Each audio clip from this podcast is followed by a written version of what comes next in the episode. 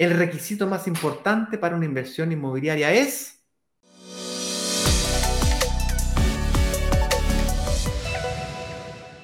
Lo que nos dice la gente es, oye, yo quiero invertir, estoy, interesado en invertir, pero ¿cuáles son los requisitos? Y nos dicen, yo gano tanto. Y, creen que eh, la renta es el requisito para lograr invertir. Pero el requisito para lograr invertir no es tener plata. Ni siquiera es tener renta. Tampoco es tener ahorros. Sino que más bien para lograr invertir y que la propiedad se pague sola, necesitas de dos cosas. Un inquilino y un financiamiento. Un arrendatario y un, eh, y un hipotecario.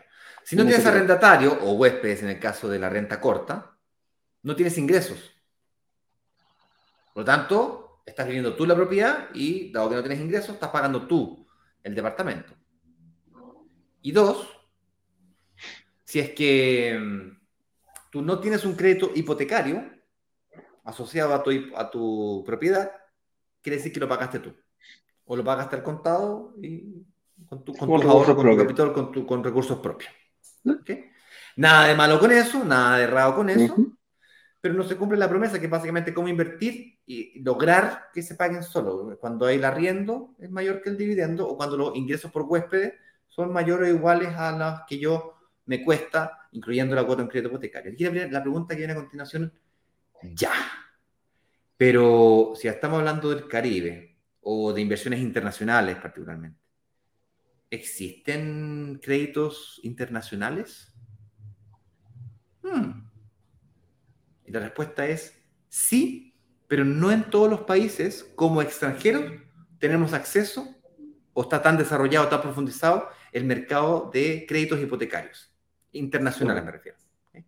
Por ejemplo, si yo fuera extranjero, o, aquí mismo, yo estoy en este exacto momento viviendo en, en Brasil, para que no sepa, yo soy casado con una hermosísima mujer brasilera y yo le llamo a ella que ella es mi BMW. Beautiful, Marvelous Wife. ¿Qué te parece? cada vez que se lo digo me gana un besito. Bueno, y yo aquí en Brasil tengo mi residencia provisoria y puedo poder sacar un crédito hipotecario para abrir cuenta corriente tengo que demostrar ingresos, tengo que mostrar, digamos, lo mismo. tener residencia a lo menos provisoria, ojalá definitiva, y para sacar créditos hipotecarios tengo que ser capaz que soy, que soy eh, digno de servir a la deuda que estoy pidiendo, y para ello necesito demostrar ingresos, ver mis deudas, el nivel de endeudamiento que tengo, y por supuesto el patrimonio que tengo. Si yo podría tener, podría tener muy poca renta, pero tener mucho patrimonio, y si no tengo deuda, estoy equilibrado, eventualmente me podrían dar ese, mm, ese crédito porque está respaldado, respaldado con el patrimonio. ¿Ok? voy a repetir. Me van a evaluar por mis ingresos, mis deudas y mi patrimonio. Y fíjate bien, podría ser que me den un crédito hipotecario sin ingresos, teniendo un poco o una deuda razonable o nada de deuda, y solamente por el hecho de tener patrimonio. Es decir, el colateral que me pueda respaldar para poder cumplir o servir la eventual pago de la cuota mensual o el mismo crédito en su totalidad, así que el, lender, o sea, el, prestador, me tuviese que cobrar anticipadamente la total deuda por incumplimiento de pagos, por ejemplo. Entonces, eventualmente me podrían dar un crédito hipotecario sin tener ingresos, sin deuda, pero con patrimonio porque dejo el patrimonio como garantía de la deuda. ¿Me siguen? el requisito tan importante es conseguir el crédito hipotecario. ¿Cómo lo consiga? Ah, bueno, vamos a profundizar sobre eso ahora, eh, pero es sacar un crédito hipotecario. Sin eso... Estamos solos. No puedo invertir, mejor dicho, no es que no puedo invertir, puedo invertir, pero no se me paga solo.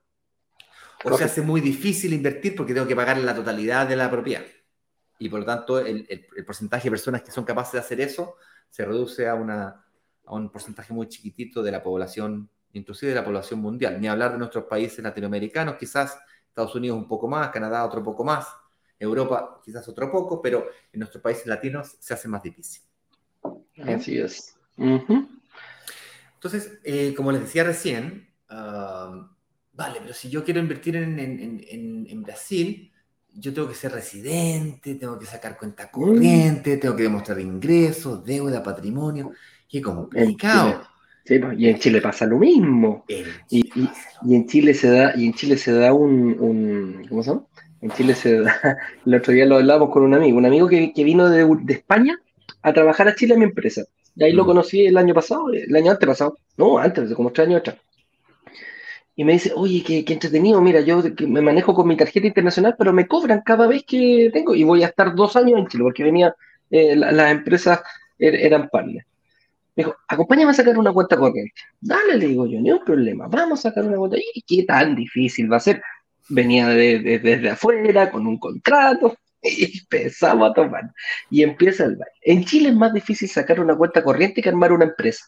Es así, así de, estricto como son los bancos. Por lo tanto, si en algunos países el hecho de obtener una cuenta corriente es un requisito para poder sacar, que en la mayoría de los países pasa, para, para yo obtener quizás en un banco, en una institución financiera, te piden los bancos ser cliente para poder optar, recién pensar optar a créditos hipotecarios, a créditos de consumo.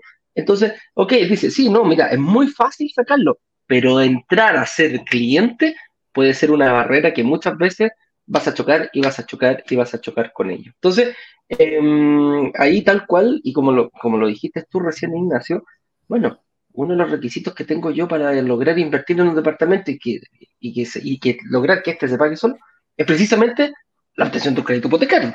Entonces aquí nos podemos ir eh, a distintas, a distintas, a verlo porque más allá de cómo sean nuestros países, Aquí no estamos para invertir ni en Brasil ni en Chile, estamos para invertir en el Caribe.